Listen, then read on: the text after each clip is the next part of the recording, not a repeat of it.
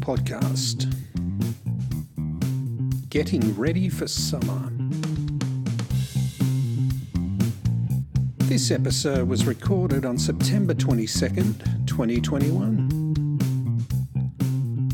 I've designed this podcast to give you all the information you need to keep your pool in tip top condition all year round. The Poolman podcast is written and produced by me and is intended as a guide only. I always recommend that you employ the services of a professional pool technician should you encounter any problems that you're unable to solve yourself. Welcome to the 12th episode of the Poolman podcast. And last time I released an episode, we still had some degree of freedom here in New South Wales. But thanks to the Delta variant of COVID 19, we're in an extended lockdown here in Sydney and in Melbourne. Luckily, we now have the vaccine making its way into arms all around the country at the moment, and we're learning to live with COVID, largely by doing the right thing and following the rules, and above all, looking out for each other. Unfortunately, with the lockdown, there's always going to be some who think they know better than the doctors and the scientists and the government, and they want to do the exact opposite of what they're being asked to do. This has seen the emergence of a very new type of moron the freedom from sanity protesters. These people are both self serving and extremely selfish. And in trying to advance their anti vaccine movement, they not only put themselves at risk, they put every other person who's doing the right thing at risk as well, from police officers to the general public. I just don't get their logic. They don't like being in lockdown, but their very actions will actually extend the lockdown. That's Trump level logic, and it's got no place in this country. So, how is all this COVID restriction affecting pool service guys and girls out there? Well, from a residential pool service perspective, incidentally, that's about 95% of my business, I'm currently not allowed to service any residential pools, only public pools. Mercifully, I'm permitted to attend emergency situations like breakdowns, but that's about it. At the beginning of a new pool season, I would normally recommend that you enlist the services of a pool technician, but in the current climate, you may struggle to find one at least here in Sydney and in Melbourne. But it's not all doom and gloom because I'm about to give you some tips to kickstart your pool and get it up to spec yourself for the coming summer season. There's plenty of YouTube videos out there on basic pool care, but step one is definitely water chemistry. If you have a test kit, and more importantly, if you know how to use a test kit, you're probably in pretty good shape. But if you're not too sure how to read the results or what to do with them, you can take a sample into your local pool shop and they'll give you a breakdown of the current state of your water chemistry and what you need to do to bring it back in line. The levels relate to pH level, alkalinity, calcium, chlorine, algicide, and probably most importantly, salt level. That's assuming you're running a saltwater chlorinator. The number one cause of damage to your salt cell and chlorinator power pack is lack of salt. Make sure you always follow the manufacturer's recommendation for salt level. Most require a minimum of 4,000 parts per million, but I like to run mine at about 5.5 just to be safe.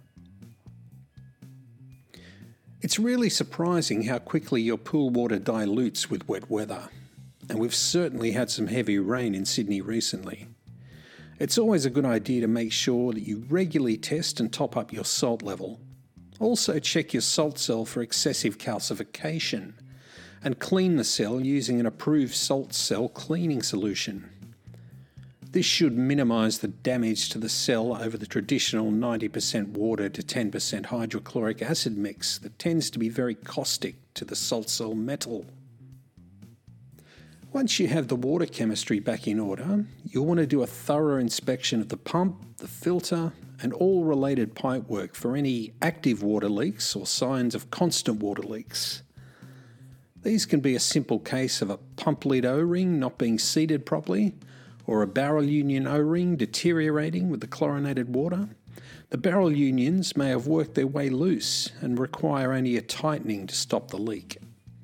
You'll also want to inspect any on roof solar heating collector tubes and panel plumbing for leaks.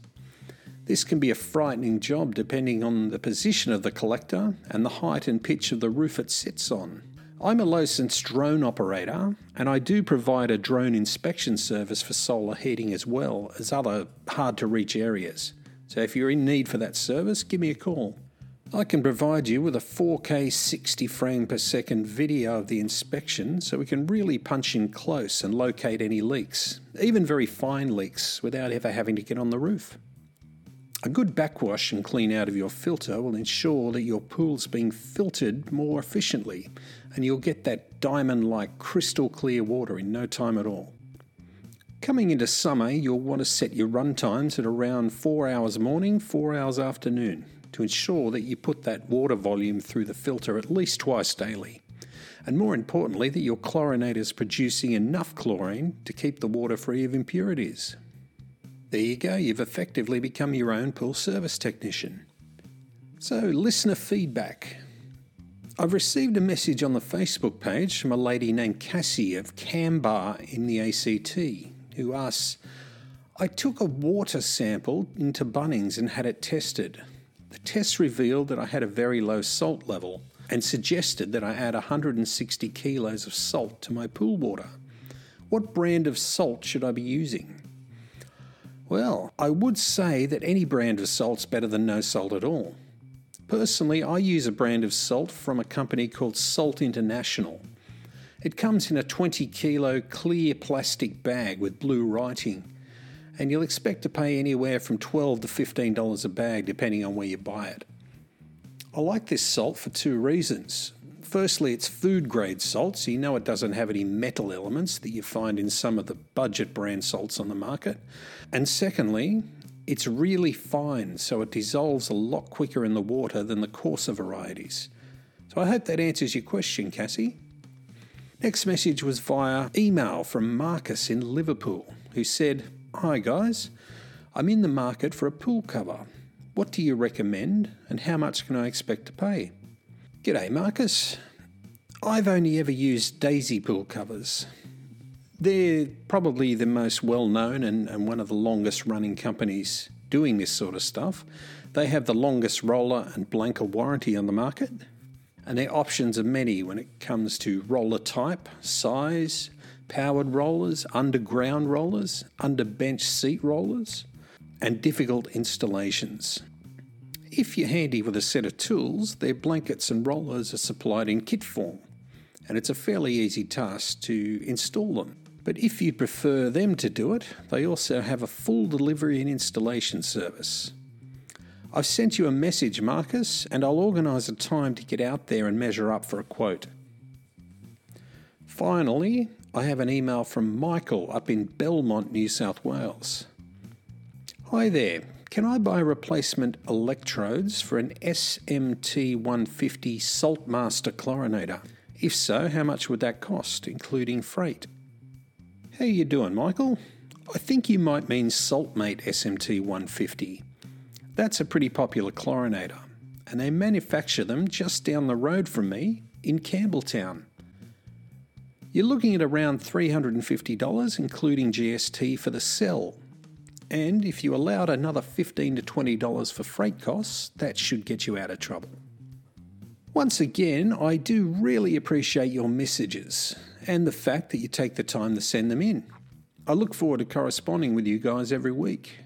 You can email your questions to thepoolmanpodcast at gmail.com and put the word question in the subject field.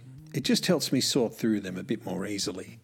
So feel free to drop me an email and I'll do my best to answer them in an upcoming episode.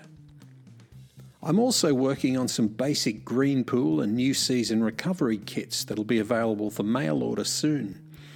I'm currently speaking to my chemical suppliers, and as soon as I have them ready to go, I'll let you guys know on the website and through a special bonus podcast episode. You can also use this email address if you'd like me to come out and have a look at your pool. If it's too far for me personally, I'm happy to hook you up with a professional pool technician in your area, Australia wide.